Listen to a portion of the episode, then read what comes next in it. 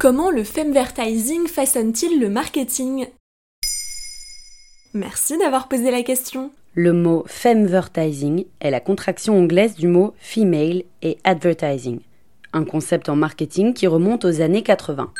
La dernière à en parler dans la littérature française, c'est Anaïs Lecoq, en 2021. Dans son ouvrage Maltriarcat, elle analyse la façon dont l'industrie de la bière a utilisé les femmes pour vendre son produit. Nous sommes au début du marketing, à l'époque où les publicitaires développent le concept de cible commerciale et la façon dont il faudra l'atteindre. En l'occurrence, la cible est masculine. Et alors, comment l'atteindre? Pour la bière, produit commercialisé pour et par les hommes depuis l'art de l'affiche dans les années 1800, c'est la femme qui jouera le rôle de hameçon. La journaliste Anaïs Lecoq explique que le femvertising se base sur la femme, certes, mais sur une image en apparence beaucoup plus moderne et beaucoup plus valorisante que celle qui figurait en cuisine dans les publicités pour l'électroménager. Désormais, la femme fait rêver, elle attire, elle séduit. Néanmoins, le femvertising ne cesse pas d'utiliser le sexisme à des fins commerciales. Au contraire, la femme est désormais réduite à son rôle de séductrice ou de proie, celle qu'il faut courtiser. Toujours dépourvue de personnalité propre, elle devient actrice d'une tendance publicitaire qualifiée par Anaïs Lecoq de porno chic.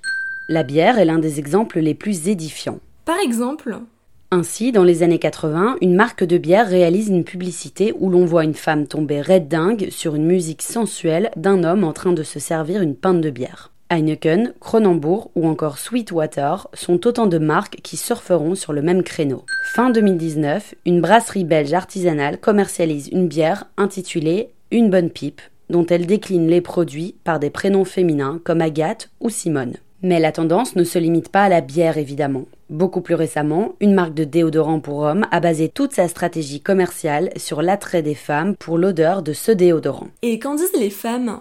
De plus en plus d'associations s'en offusquent. En septembre 2000, le collectif féministe Les Chiennes de Garde publie un manifeste contre la publicité sexiste où elle dénonce l'utilisation que font les publicitaires du corps des femmes.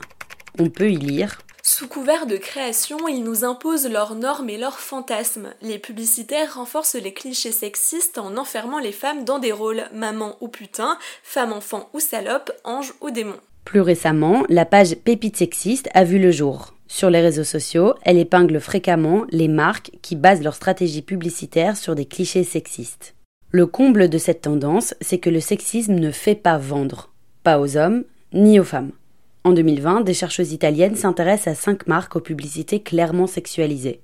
Résultat, les femmes sont réticentes à acheter ces produits, et pour les hommes, voir des femmes à moitié nues n'influence pas leur comportement de consommateur. En revanche, les publicités ont bel et bien un effet, celui de renforcer des clichés et des représentations dont souffrent encore les femmes aujourd'hui. Voilà ce qu'est le femvertising. Maintenant, vous savez, un podcast écrit et réalisé par Johanna Cincinnatis. Ce podcast est disponible sur toutes les plateformes audio et pour l'écouter sans publicité, rendez-vous sur la chaîne Bababam Plus d'Apple Podcast.